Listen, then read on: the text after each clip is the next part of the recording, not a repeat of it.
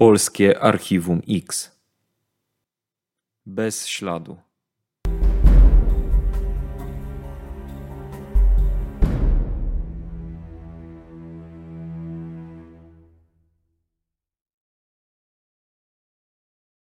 Już niedługo nikt nie będzie jej oglądał, powiedział Robert B. do swojej żony Magdy.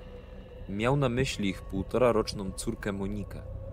Dziewczynka ostatni raz była widziana 16 lipca 1994 roku w centrum Legnicy ze swoim ojcem. Do dziś nie wiadomo, co stało się z dzieckiem.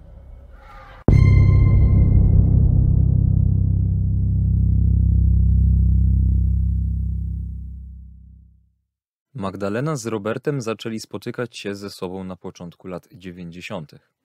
Ona uśmiechnięta i wesoła nastolatka, on syn sąsiadów z piętra wyżej, starszy od niej o dwa lata. Oboje urodzili się w Legnicy i znali się od dziecka. Młodzi zakochali się w sobie. Pani Magda zaszła w ciążę jeszcze przed ukończeniem 18 lat. W 1992 roku para wzięła ślub i zamieszkała u rodziców dziewczyny. Robert nie był zatrudniony na stałe, łapał się dorywczej pracy. Handlował złotem na miejskim targowisku, oszukiwał ludzi grając w tak zwane trzy karty, przemycał alkohol z Czech. Był osobą impulsywną. Znikał z domu na wiele godzin i nie miał w zwyczaju tłumaczyć się, gdzie był i co robił. Monika urodziła się w marcu 1993 roku.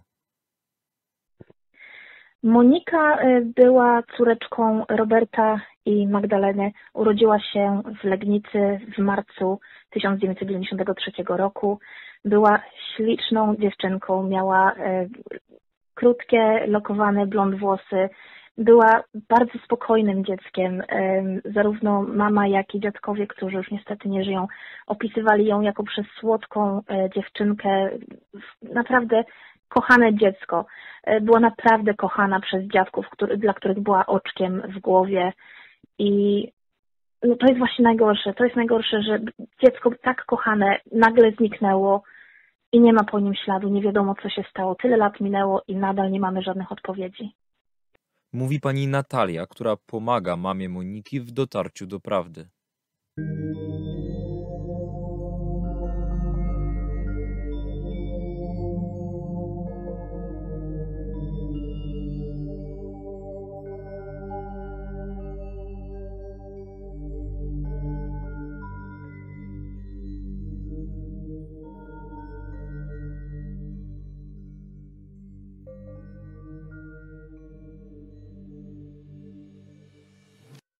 Robert B. nie cieszył się z narodzin córki. Już w czasie ciąży dawał żonie pieniądze i namawiał ją, aby dokonała aborcji. Kiedy dziewczynka przyszła na świat, sugerował, że trzeba ją sprzedać. Jak powiedział, będą z tego niezłe dolary. Nie interesował się rodziną i nie dbał o jej utrzymanie. Ten obowiązek spadł na rodziców pani Magdy. Mimo tego mężczyznę denerwowało, że trzeba wydawać pieniądze na wychowanie dziecka. Z tego powodu relacje mężczyzny z teściami były napięte, ale obie strony starały się, aby nie dochodziło do częstych konfliktów. Z akt sądowych. Roberta B. do córki Moniki cechował stosunek zdecydowanie negatywny. Dziadkowie kilkukrotnie zauważyli zaczerwienienia i siniaki na szyi dziewczynki. Mogły pochodzić od podszczypywania jej. Dziewczynka była także kopana i bita przez Roberta B. Kilkumiesięczne dziecko na widok ojca zasłaniało twarz rączkami. Bało się go. Z dokumentów wiemy, że 17 grudnia 1993 roku mężczyzna złożył wniosek o wpisanie córki do paszportu. Pozwalało mu to na przekroczenie granicy z dzieckiem. Decyzja Roberta B. była zaskakująca, ale nie wzbudziła podejrzeń pani Magdy. Razem z mężem planowała za jakiś czas wyjechać do Włoch, a jej paszport niedawno stracił ważność i musiała wyrobić sobie nowy. Po dopisaniu córki do paszportu mężczyzna powiedział do swojej żony: Już niedługo nikt nie będzie jej oglądał.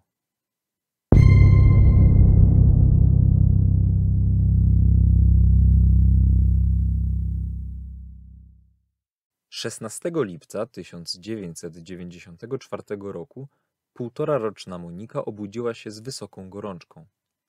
Dziadkowie dziewczynki ustalili z Magdą i jej mężem, że to oni pójdą z wnuczką do lekarza, a młodzi zrobią w tym czasie zakupy. Gdy dziadkowie wyszli z domu około dziesiątej, wybiegł za nimi Robert. Zaproponował, że będzie im towarzyszył. Po chwili wrócił z wózkiem i wypchaną rzeczami reklamówką. Swojej żonie nakazał zaczekanie u koleżanki. Lekarz zdiagnozował u dziecka przeziębienie. W drodze powrotnej z przychodni dziadkowie dziewczynki weszli do pobliskiej apteki, aby kupić lekarstwa dla dziecka. Na zewnątrz z wózkiem został Robert B. Po chwili jednak zniknął. Wtedy też widziano Monikę żywą po raz ostatni.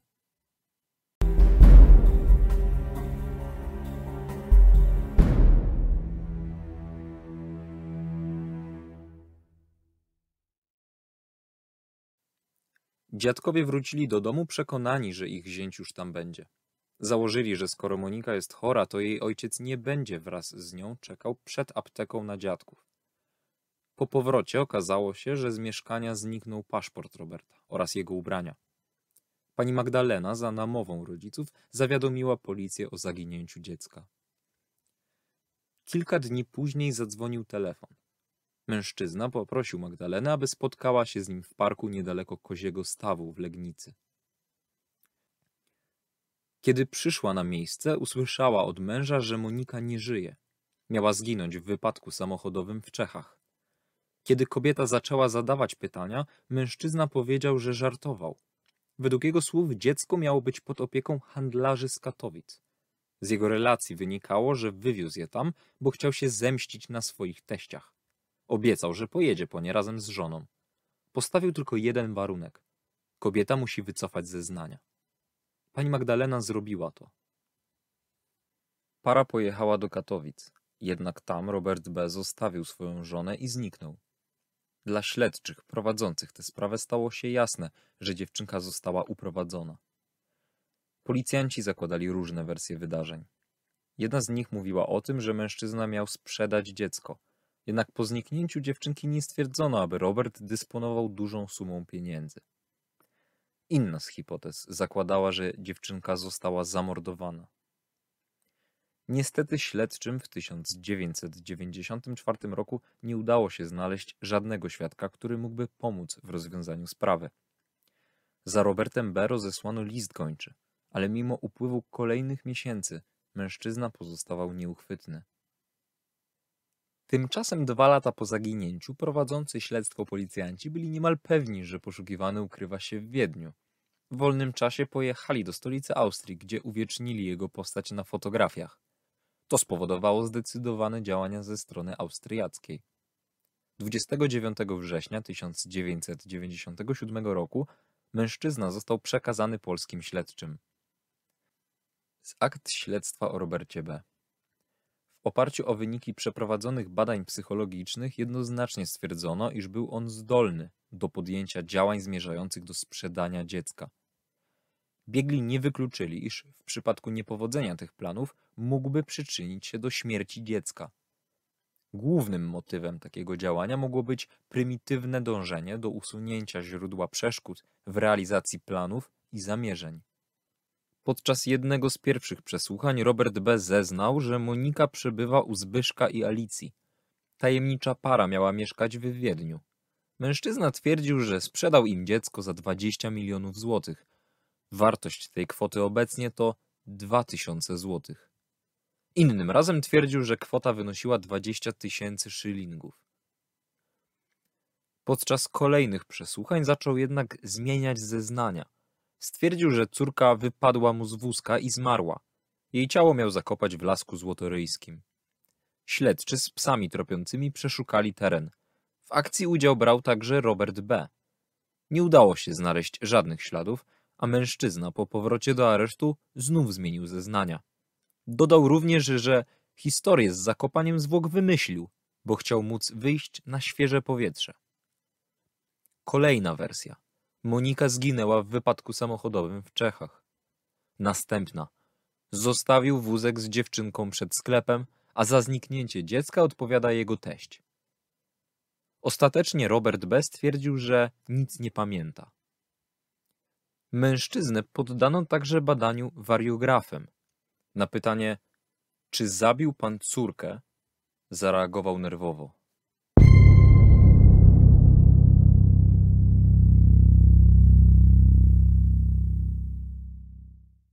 Mówi pani Natalia. E, Dostałam bardzo obszerny list od, od pana Roberta, w którym pan Robert e, bardzo elokwentnie opisuje, dlaczego on nie jest osobą winną, dlaczego to nie on e, przyczynił się do zaginięcia Moniki. Bardzo szczegółowo opisuje i jakby winę przenosi na inne osoby. Pan Robert podał tyle wersji, właśnie tak jak pan powiedział, e, tego, co mogło się tego dnia zdarzyć, że tak naprawdę trudno jest wytypować tą jedną, która jest e, tą wersją prawdziwą.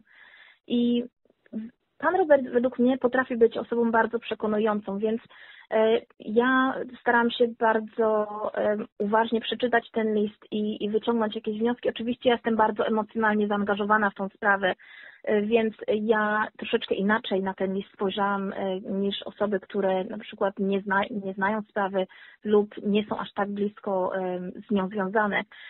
Wydaje mi się, że będzie bardzo, bardzo ciężko dowiedzieć się tak naprawdę do końca, co, co się stało z Moniką, ale wierzę, że przy pomocy właśnie osób takich jak, jak Państwo uda nam się dojść do tego, co miało miejsce, co się stało i zakończyć tą sprawę, żeby, żeby w końcu dowiedzieć się prawdy, żeby, żeby, żebyśmy się dowiedzieli, co się stało właśnie z Monisią.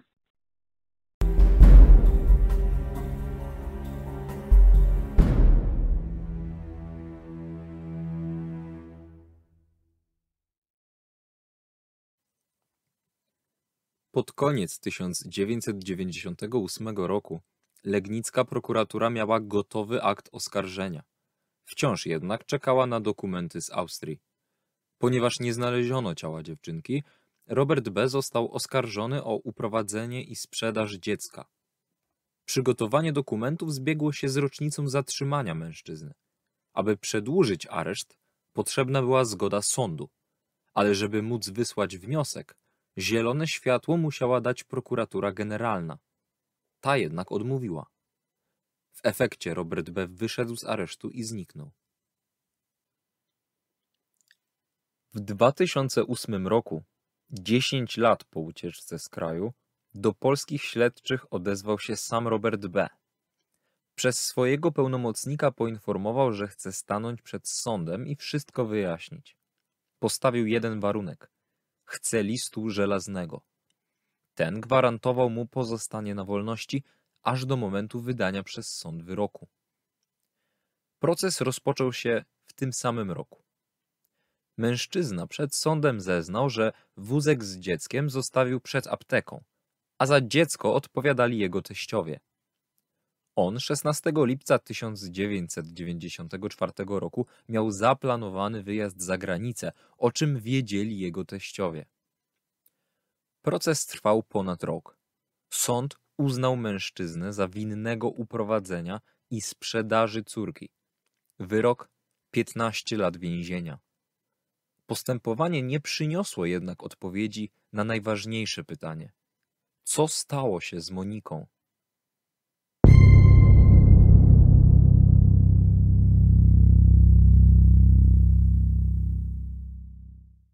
Ja zawsze nie lubię wypowiadać się do końca, prawda, nie znając ustaleń śledztwa, ustaleń postępowania przygotowawczego.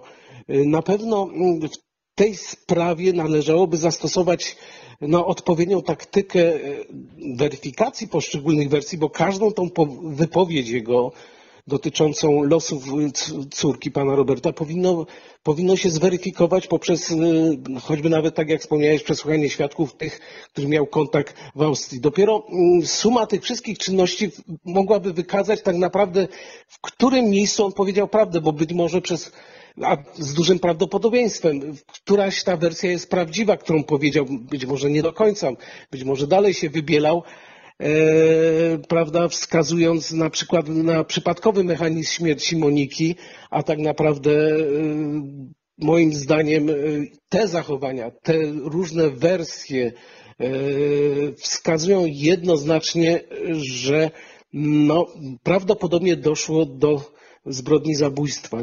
Mówi Bogdan, współtwórca krakowskiego Archiwum X. Podobny zresztą mechanizm, Dawidzie, nie wiem czy zwróciłeś uwagę, ma w przypadku zaginięcia Angeliki Rutkowskiej w kole. To jest ten pierwszy nasz odcinek, prawda, z serii Polskie Archiwum X.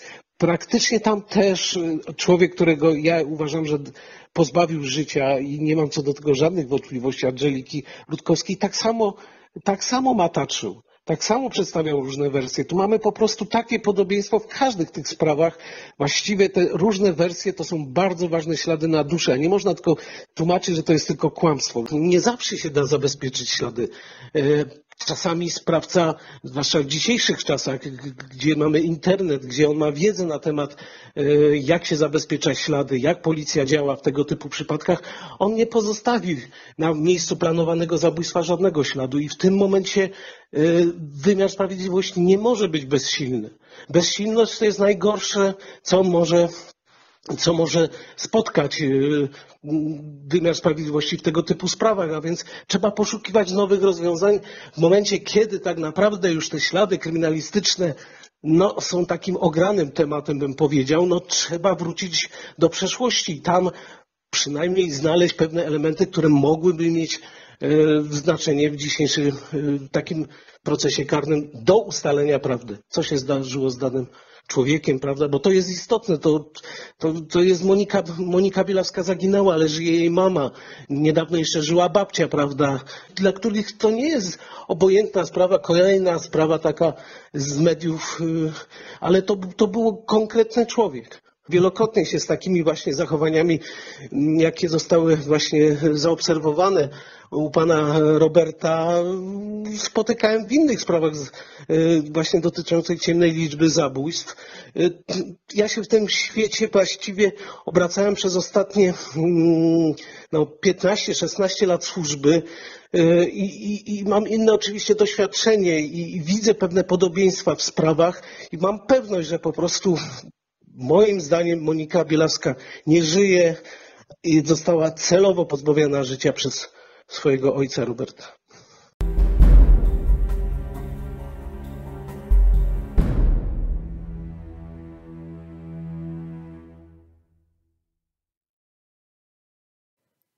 Robert B. nie trafił jednak z sali sądowej prosto do więzienia.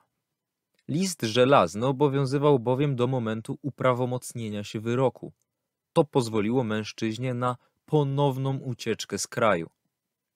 We wrześniu 2013 roku został on schwytany przez austriacką policję i przekazany polskim śledczym. W połowie 2020 roku na opis półtorarocznej Moniki natrafiła 27-letnia Amerykanka, która zaczęła przeszukiwać bazy osób zaginionych, by w ten sposób poznać swoją prawdziwą tożsamość. Obok zdjęcia blond włosej dziewczynki z Polski nie mogła przejść obojętnie. Pod postem zamieściła swój komentarz, w którym napisała, że to ona może być Moniką. Niedługo potem z kobietą skontaktowała się Natalia Brandt, wolontariuszka z grupy pomagającej w odnalezieniu osób zaginionych, która współpracuje z grupą Missing International. Jestem z wykształcenia kryminologiem, jestem również redaktorką strony Zaginieni Cała Polska, więc zaginięcia ogólnie interesują mnie od, od wielu, wielu lat. Sprawa Moniki stała mi się niesamowicie bliska około ponad rok temu, kiedy zostałam poproszona o pomoc poprzez znajomą grupę ludzi, którzy również szukają osób zaginionych oni udostępnili u siebie post z, z informacją o właśnie zaginięciu Moniki i w komentarzu ktoś napisał, kobieta napisała, że uważa, że może być Moniką. Ten komentarz napisany był w języku angielskim i dlatego ta grupa skontaktowała się ze mną, ponieważ wiedzieli, że ja sprawę znam dosyć dobrze, mówię również biegle po angielsku, więc oczywiście zgodziłam się skontaktowałam się z tą kobietą i nawiązałyśmy rozmowę. Rozmawiałyśmy na początku tylko we dwie przez kilka, kilka tygodni, ponieważ chciałam się dowiedzieć, chciałam zweryfikować pewne informacje, chciałam się dowiedzieć, czy są podstawy ku temu, że ta kobieta może faktycznie okazać się, się Moniką. I w momencie, kiedy stwierdziłam, że jest prawdopodobieństwo małe, bo małe, ale jest, e, skontaktowałyśmy się e, razem z policją w Legnicy. Ja skontaktowałam się również z mamą Moniki i w ten sposób e, sprawa tak naprawdę zrobiła się dosyć głośna i jakby ruszyła do przodu. Badania DNA matki zaginionej Moniki i Amerykanki wykluczyły jednak ich pokrewieństwo. Jest to ogromnie trudny czas dla rodziny Moniki. Oni tak bardzo wierzyli w cud, w to, że dowiedzą się prawdy. Niestety, wynik badania DNA w stu procentach wykluczył pokrewieństwo dwóch rodzin. Jesteśmy tą wiadomością zdruzgotani. Wiedzieliśmy, że gdyby okazało się, że kobieta faktycznie jest Moniką, to byłby to cud, ale jednak wierzyliśmy i mieliśmy nadzieję. Napisali na Facebooku przedstawiciele grupy pomagającej w odnalezieniu osób zaginionych Zaginieni cała Polska. Jedno możemy obiecać: nie zostawimy rodzin samych. Będziemy je wspierać i dalej dążyć do poznania prawdy o tym, co się stało z Moniką. Będziemy również próbować dotrzeć do tego, kim jest kobieta, która podejrzewała, że jest Moniką. Można było przeczytać na stronie.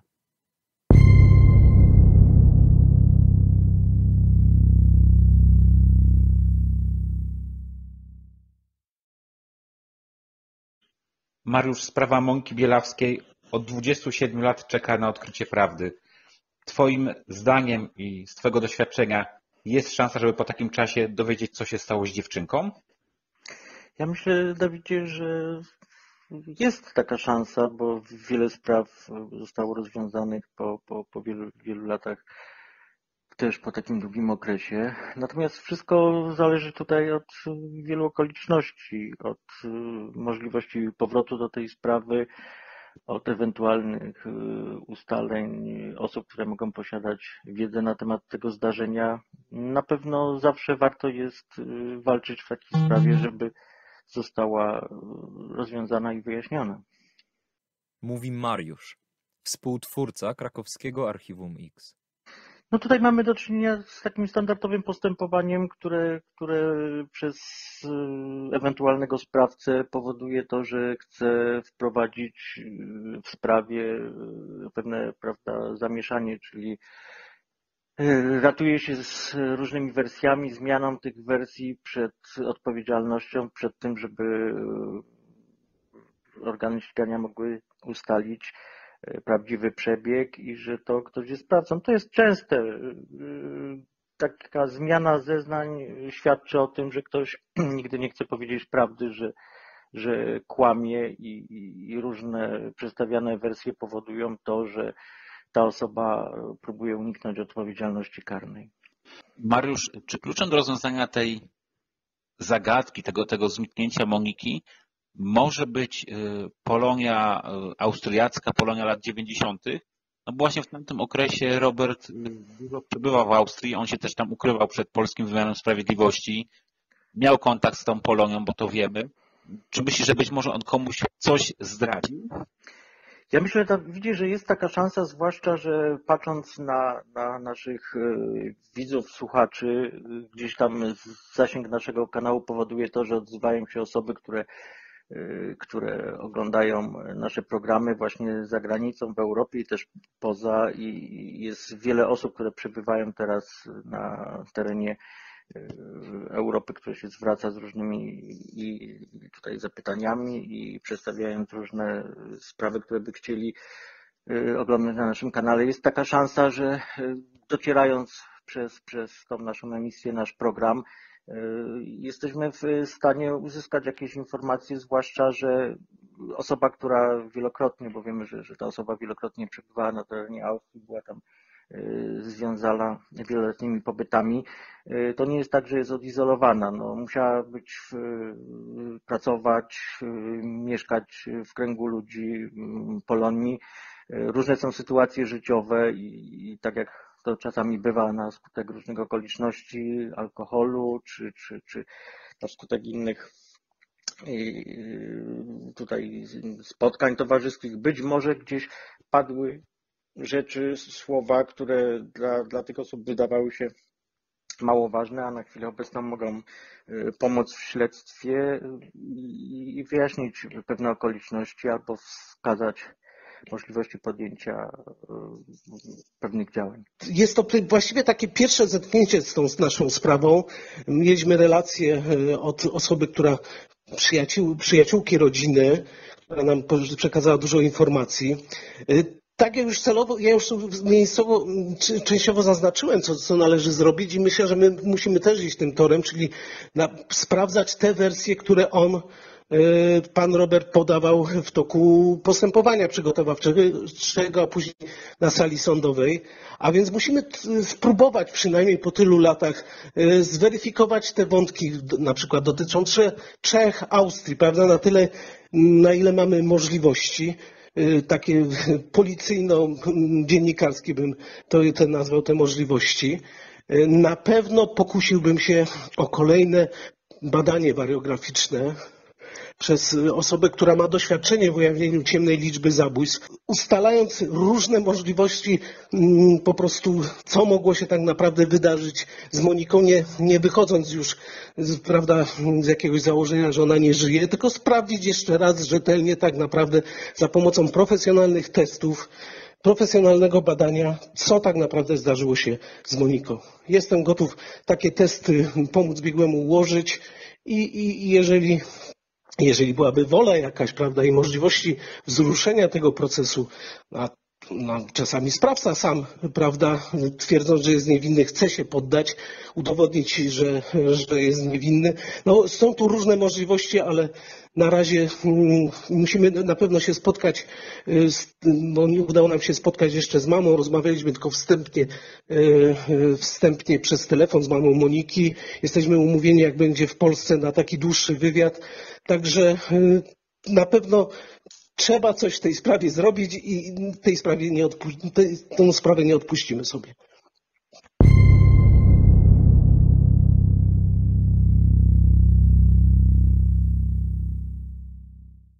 Ja wierzę, że jest ktoś, osoba bądź osoby, które wiedzą cokolwiek, co mogło się stać z Moniką lub gdzie ona może, może przebywać lub gdzie pan Robert mógł z nią pojechać lub mają osoby, które mają jakiekolwiek informacje, które mogłyby przyczynić się właśnie do zakończenia tej sprawy.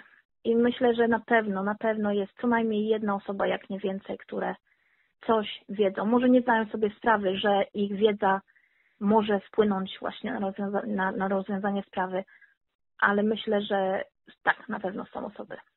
Myślę, że myślę, że ktoś właśnie może coś wiedzieć z osób właśnie z tego starszego pokolenia Polonii austriackiej.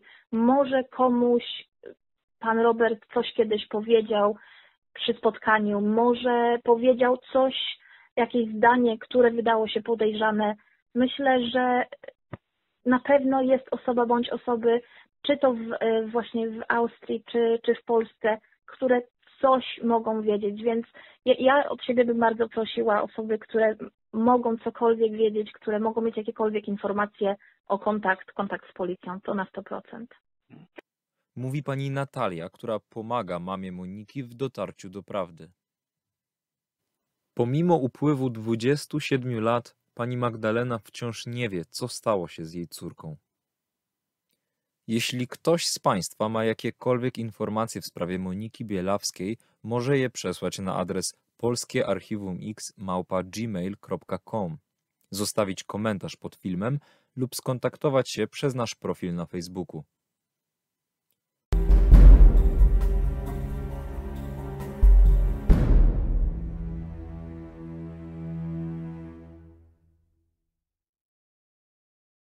Bardzo dziękujemy za finansowe wsparcie.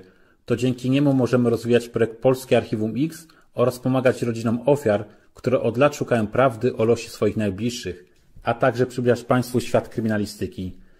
W sposób szczególny dziękujemy pani Justynie Mazur, pani Bernadecie Nakielskiej, pani Aleksandrze Demowik, pani Paulinie Ogrodowczyk, a także pani Sylwii Gorzale oraz Agnieszce Grochal i pani Ninie.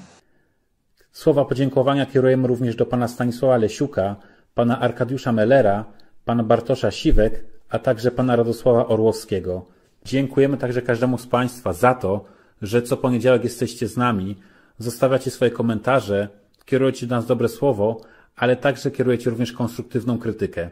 Za to wszystko wielkie, wielkie dzięki.